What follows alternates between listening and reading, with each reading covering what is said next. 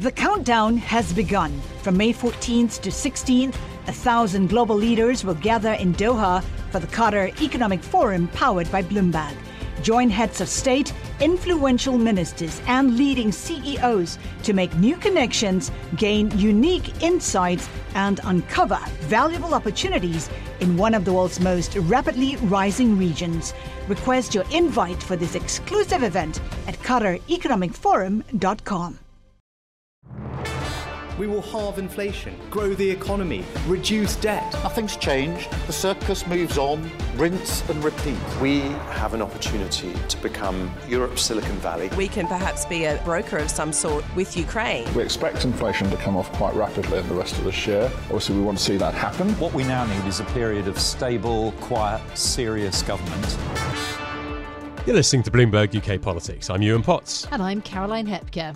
Former Prime Minister Boris Johnson has been found to have deliberately misled Parliament over Partygate. We're going to bring you all the details with Bloomberg's UK government reporter Emily Ashton. But before that, now this is a story that I don't think will have had much attention outside of Bloomberg, but it's one that I think you really should know about. Britain's trade strategy needs reinventing. That's the view of Swati Dhingra. Who's that? She's a member of the Bank of England's MPC. This is the rate setting committee, right? She's co authored uh, a report with the chief economist at the Resolution Foundation, Sophie Hale. And what she says is really quite extraordinary. Yeah, they reckon that the UK should aim to replicate what we have in Northern Ireland, which is being part of the EU customs territory and single market for goods. They reckon that Britain needs to fundamentally revisit its trade arrangements with the European Union. I can see eyes rolling. Uh, uh, yes, I, I think it's extraordinary because the reality of the damage of Brexit, we know from the data. But um, and also this report sort of ignores, you know, the EU position. It uh, also um, completely steps aside from the fact that neither the major political parties are interested in this kind of renegotiation or reopening of the of the Brexit agreement. But that aside, I think it is a gauge of where the policy conversation is in the UK about how difficult Brexit has been to Britain and the fact that we really need to think more about the relationship, you know, between the UK and the EU. Yeah, I mean, Swati Dhingra is just one voice, but she yes. is an important voice who's got a seat at the top table or one of the top tables of, you know, policy making within the UK. Uh, and they reckon, they estimate that GDP could be boosted by as much as 2% which is uh, not to be sniffed at. I think the interesting question well, is huge in economic terms. Two percent, yes, massive. It's billions. Yeah, absolutely. And I think the interesting thing there is is is what the EU's response be. We spoke to Michel Barnier on the uh, podcast uh, just a couple of weeks ago, and he said the door will always be open to uh, the UK rejoining the EU. Mm. But that is not what they're suggesting. They're talking about undoing the Pandora's box of this trade negotiation. And yeah. whether there's any appetite for that in Brussels, I think is another question. No, no. And I, look, I think it's, you know, it's discussion points at, at, the moment. But the other factor that I think is more immediate is that there is also this policy discussion around the UK's inflation problem. It's proving so persistent in Britain. Yes, it's come down from over 10% in March to 8.7% in April. But the, the question is, you know, how much of that is to do with Brexit, the stickiness of inflation here in the UK. That's the other kind of policy debate that's going on. Yeah, and the report from the LSE uh, just a few weeks ago said that a big chunk, uh, a big proportion of our food price inflation over the last few years has been Brexit related. Yes. It has been to do with these uh, the trade friction that we have uh, created as a result of leaving the single market. Yeah, absolutely.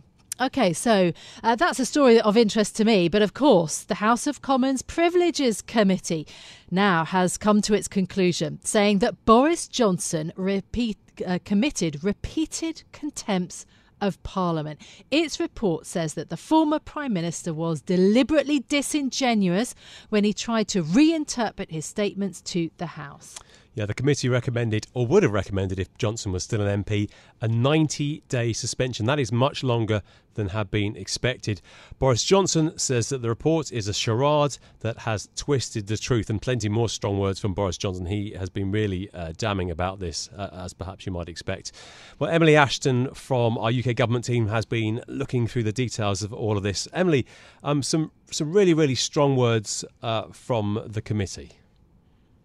Yeah, um, it's pretty bad, this report. Um, and as always, you know, all roads lead back to Boris Johnson, don't they? So here we are again discussing Boris Johnson. But yeah, this, this report says that Boris Johnson deliberately misled Parliament over Partygate, and he would have been suspended for 90 days if he hadn't quit as an MP earlier this week. And um, they also say he shouldn't be handed a House of Commons pass, as former MPs usually get. Um, and you know, briefly summing up, they say he deliberately misled the House, he deliberately misled the committee, he impugned the committee, and he was complicit in the campaign of abuse and attempted intimidation of the committee. Okay, so that's what the committee says. I mean, which is a pretty damning conclusion, isn't it? What exactly were they looking at, Emily? Well, they were analysing these gatherings in Downing Street. This is what it all um, they were analysing these gatherings in Downing Street, and this is what it all boils down to events in Downing Street during the pandemic at a time when restrictions were in place for the rest of, uh, of England and the UK. Now, they were looking at six gatherings in particular in number 10, and the report found that Johnson had genuinely believed these events were covered by a work related exemption to COVID restrictions and that they were essential events. But the report said a workplace thank you, leaving drink, birthday celebration, or motivational event is obviously neither essential or reason, reasonably necessary. And it also points out that, you know, around the UK, events like that were not taking place. And I think that's the point that I think people will read this report and think back to their own experiences. Maybe they were a nurse, or maybe they were working in a supermarket, a teacher. They were not having events in staff rooms, in their meeting places because they were not allowed to. And this is this is. But Johnson is adamant that that it was allowed um, and then he was not breaking any rules. And I also, the committee, another point is about the the campaign of abuse and intimidation of committee members. Very, very strong language. They say that during the committee hearings, he he protested against terms like kangaroo court and said, you know, how dare people call you a kangaroo court? Well, afterwards, he was using those terms himself. Um, and the committee took very, very strongly against that as a parliamentary procedure and that's gone against him quite quite badly. Because this does seem to have escalated into a row about the committee, doesn't it? Um, and this is, of course, a, a Tory majority committee, but Boris Johnson has absolutely not minced his words, has he? And the committee has, not, has been very clear what it thinks about Boris Johnson's criticism uh, of it. Exactly, and Boris Johnson's come come out in a long statement this morning that he believes the events were lawful, they were required by his job. He genuinely thought the guidance was followed completely, as he told the Commons in December 2021. And then he says the conclusion from the committee that he deliberately misled the House is rubbish and a lie and even deranged. He says, and he thinks that this committee um, is. He keeps calling it Harriet Harman's committee. Now she's the Labour MP, a former acting leader of Labour who heads up the committee. Um, but this was a, the reality is this was a cross-party committee with a majority of Conservative MPs. Um, but so he's trying to make it a very political act when actually mm. they're saying look it's it's just a key parliamentary committee and it has nothing to do with politics. The thing is, this whole drama then is consuming both Rishi Sunak's uh, media grid, but also blowing up the Tory party's divisions right out there into the open so bitterly. How damaging is this? Yeah, so here now we have a by election announced for Boris Johnson in Uxbridge, that's in North London, and a key ally of his, Nigel Adams, eh, has also announced his resignation in Selby, North Yorkshire. That's going to happen within the next few weeks. There's another one looming in mid Bedfordshire too, where Nadine Dorries uh, sits, but she hasn't quite resigned yet, but she said she will.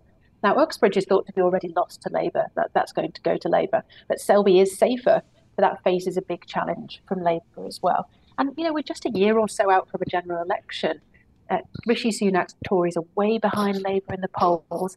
He needs to be seen to be getting Britain back on track now. Mortgages spiralling, people struggling with the cost of living, trains don't work, the NHS under massive strain.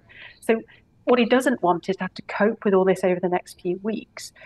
But now Conservative MPs want him to be strong, in charge, and there's a risk here of him looking weak and kind of just catching up with events. And once again, his predecessor, Boris Johnson, is setting the agenda. And Emily, reports are that Nadine Dorries could delay resigning uh, for days, perhaps even weeks. That's also another big problem, isn't it, for the Prime Minister? Absolutely. So she said that she's waiting she's put in a lot of um, subject access requests to various government departments and government bodies to find out why she wasn't handed a peerage. Um, so that's going to take quite a bit of time, I would think, and that could that could push a by-election into late summer, even the autumn. Now we've got the conference season, September, October. The Conservatives are in early October. That's a massive moment for Rishi Sunak. It could even be the last conference before the general election, which is expected autumn 24. Um, and if that's dominated by a difficult by-election, that that is not good for Rishi Sunak, but it may be what Nadine Dorries and Boris Johnson's allies would like to see happen to Rishi Sunak. Um, and I think another thing, another thing to say is that the Tory membership is a different matter to the Tory MPs. That there's not a lot of support for Boris Johnson among the parliamentary party. It's quite a minority view. But the Tory membership um, could think, well, hang on, um, Johnson could even become almost a martyr from this report. I mean, remember, Johnson was the man that led the Conservatives to an 80 strong majority at the last election. He united the north, the south of England. And so his allies are presenting this as a kind of small cabal overruling the will of the people. So Rishi Sunak's not just got his parliamentary party to contend with, but the Conservative membership itself. Mm, okay, so that the issue for the current prime minister. But as to the former prime minister Boris Johnson, uh, despite his anger and rejection, it is the committee that is the arbiter ultimately of, of Partygate and delivering this report. And so I wonder, Emily, whether you think this is the end of Boris Johnson as a real political force. I just I don't think you can ever ever ever rule out Boris Johnson. Still, still but okay. saying that he is standing down as an MP. I mean that is happening. There is a by-election, but I don't think you can ever say that he won't return to political life. And I I think it all depends on what happens to the Conservatives at the next election. Will they be in opposition? Um, there is still a, a, huge amount of support in the membership for Boris Johnson. Um, so don't rule him out yet. Emily, thanks so much for joining us on the show. That's Emily Ashton from our UK government team. Now, the current Prime Minister, of course, is trying to focus on the economy, on being, uh, having the UK be a place to do business. And so on to our next story, because the case of WE Soda, uh, this business that was planning to list its shares on the London Stock Exchange only two weeks ago, but that has now cancelled the whole thing. Now, you're in an admission here even at Bloomberg, we had to turn to our specialist commodities reporters in order for any of us really to understand who on earth uh, WE Soda and what on earth soda ash actually is. Uh, we had to figure it out. Why is this product actually dug out of the ground in Turkey? Yeah, this is a seven and a half billion dollar company.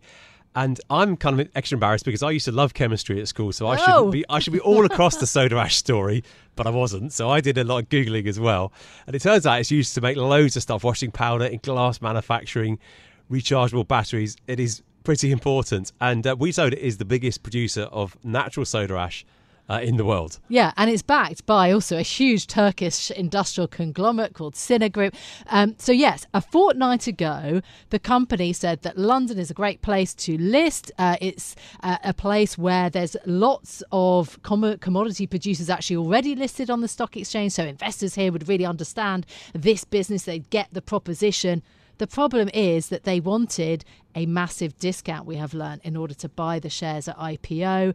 And so the firm cancelled it. And it has sent really a shockwave across the London market because this would have been the biggest company to list its shares in London probably for two years. And the company said that it was all about extreme investor caution. That's why they pulled it. Mm, yeah, because there's been so much bad news, hasn't there, for London as, a, as a place to list companies. It used to be the obvious choice for many companies around the world, particularly for natural resource makers, yeah. for, for, for miners, lots of them listed in London. So this $7.5 billion company was a big boost, but only lasted two weeks before they uh, changed their plans. So pretty bad news, really, for London. It was. Um, but then I sort of asked that question uh, to the CEO, Alasdair Warren, who this morning came into the studio and spoke to me at length.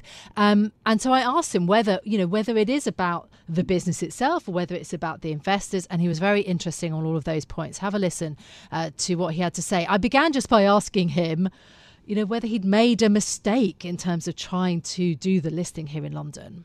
No, not at all. I mean, I think that uh, you know, if you look at the things we did achieve, uh, we, you know, engage with 300 investors all over the world, not only in the UK, Europe, and the US.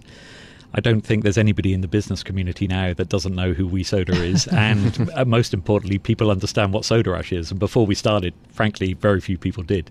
So in that sense, mission accomplished. Of course, it's disappointing that we couldn't get an IPO done, but you know there are some positives that come out of this. What went wrong? I think that the, the issue wasn't about breadth of engagement, as I've said, 300 institutions. But I think what we're experiencing in Europe, and I mentioned it in the release yesterday, this this view on extreme sort of valuation caution. Uh, and what does that mean? So typically on an IPO, you have a 15, 20% IPO discount to fair value. When that uh, IPO discount, you know, doubles, then as a company, particularly if you don't need the money, you've got to question does that make sense? And that was really the decision that we took because the extreme investor caution, the fear mm. o- over the this IPO market and the aftermarket performance really drove valuations to such a low level.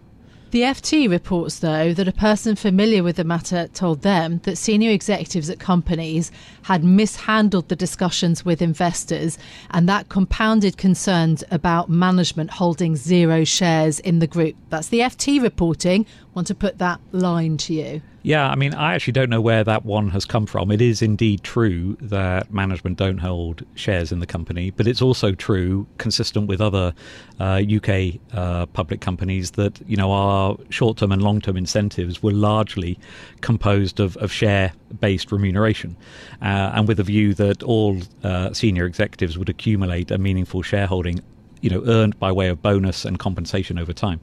So, but I don't really understand that, it, that the point that was made because certainly in all the meetings that I did, uh, I think that was that question was asked once um, in one meeting out of you know sixty or seventy meetings. So I, I, I think that that's a uh, a line that the FT's chosen to write, but I don't think it's it's actually reflective of the real dialogue. When you talk about the valuation being unrealistically low, what sort of discount are you were, were, were you looking at? So, so if you think about this, this is a company that last year generated $741 million of cash. We committed at IPO for 2023 to pay to all shareholders, including the new shareholders, at least a $500 million dividend. So that gives you a strong sort of view on, on dividend yield. And you know, typically you'd expect companies like this to uh, you know trade at six to seven percent dividend yields. When that doubles, right? So effectively, you know, the discount is 50%. Then you've got to question, you know, is that first of all is it reflective of the business or is it reflective of market fear? And does it make any sense? Because in many ways it almost asks as many questions over the business as it answers. And and it was on that basis and as, as i say because we didn't need the money we just thought that sends the wrong message we're going to withdraw Okay, so what is the problem then with investors looking at the London market? Why did they? Why do you think, feel that they made, you know, what you're saying, up some, drew some pretty strange conclusions? So, uh, by the way, I don't think this is specific to the London market, right? Th- this is a phenomenon that is similar across the all European markets today, and I draw that by comparison to North America because whilst the North American IPO market isn't straightforward either, it's somewhat more constructive. Uh, and I think it comes down to the willingness of investors to do the real fundamental research and have conviction uh, around that, as opposed to following everybody else. Uh, and I think there are you know, there's such a breadth of different investment styles in North America. You can find a larger group of people that do have that conviction. And in Europe, I think that people have been uh, so damaged by uh, IPOs over the last two years in terms of their aftermarket performance, they're just extremely cautious. So they've taken the view there's lots of value elsewhere. We don't need to do this. If we are going to do it, we're only going to do it at low value. So is that to say that you don't think there's risk appetite from European investors? Yeah, I think that there is risk appetite, but it's been de-risked to such an extent, you know, discount over discount over discount, you reach the point where there's a mismatch between what the market's prepared to pay and what actually makes sense from a company's perspective. Uh, and I think that's uh, eventually what, what, you know, where we ended up. Um, it's it's depressing reading, um, uh, really, and it will worry the UK government and you know um, the government, Rishi Sunak, the Chancellor Jeremy Hunt, they have been very keen to stress how market friendly this administration is, how business friendly they are. What could they do to prevent this from happening again? So uh, we have no issue at all with the UK, and I agree they are market friendly and, and supportive. Uh, but but I don't I don't think this is a government issue to resolve. I think this is a market issue to resolve. I do think there is you know some issues broadly within financial services in terms of the, sort of the optimization of financial services. So very few people want to do fundamental work to understand businesses. But I don't think this is one that regulation can solve. That's on the margin. It's not the core. Does that mean then that your your next step is to look for a listing in the US? So our next step is to focus back on business as usual, right? We've spent, you know, over the last 18 months with your newfound fame. no, we spent most of the last 18 months focusing on an IPO, and there's a lot of growth projects we've got to execute. We've got three, one in Turkey, two in North America, uh, and we've got a lot of commercial projects. Frankly, we discussed with the board yesterday, and that's where we're going to focus. Uh, as and when market conditions improve, we might think of a listing again, and then we'll have to consider where we go. But for now, it's back to business as usual. So we're not going to turn around and find that you're going to, for a New York listing, let's say by the end of this year. No, and the reason for that is we always made it clear this was just one step in a in a long journey. We didn't need the money. We've got uh, plenty of capital, uh, uh, you know, a very lowly levered balance sheet, we can afford, afford to fund all our growth, and that's what we're going to focus on now going forward. What does this effort cost you to to put that preparatory work that you're talking about into an IPO and then not go through with it? Yeah, so so obviously the most of the fees associated with an IPO actually come upon success um, because they're, they're, they're, the banking underwriting fees. Of course, there's legal fees and consultant fees and what have you. But actually, I would look at it like this and say, uh, in going through this process, uh, what has it done in terms of improving the business, improving the way in which we think about uh, the business, uh, how we think about our disclosures? And that's something that we're committed to do even as a private company. So we don't consider it as a lost investment, we just consider it an improvement uh, in our business uh, that will last for many years to come. What would be your message then to, to institutional investors? I mean, I hear the do your research uh, line, but but what would be your message to institutional investors at this point? Look, I mean, I guess my frustration is that if you've got a company which is a global leader, strongly cash backed, strong growth, strong dividend, strong sustain like best in class sustainability credentials, it ticks every box in theory. So if this doesn't work, what does work? And so I think people need to, you know, given that IP, IPOs are fundamental uh, to the sustaining capital markets, you know, bringing new companies and new ideas to the market, they've really got to question whether, you know, their current approach is the right approach. And uh, because otherwise, I think a lot of companies will be turned off and go to private equity or private capital formation as an alternative.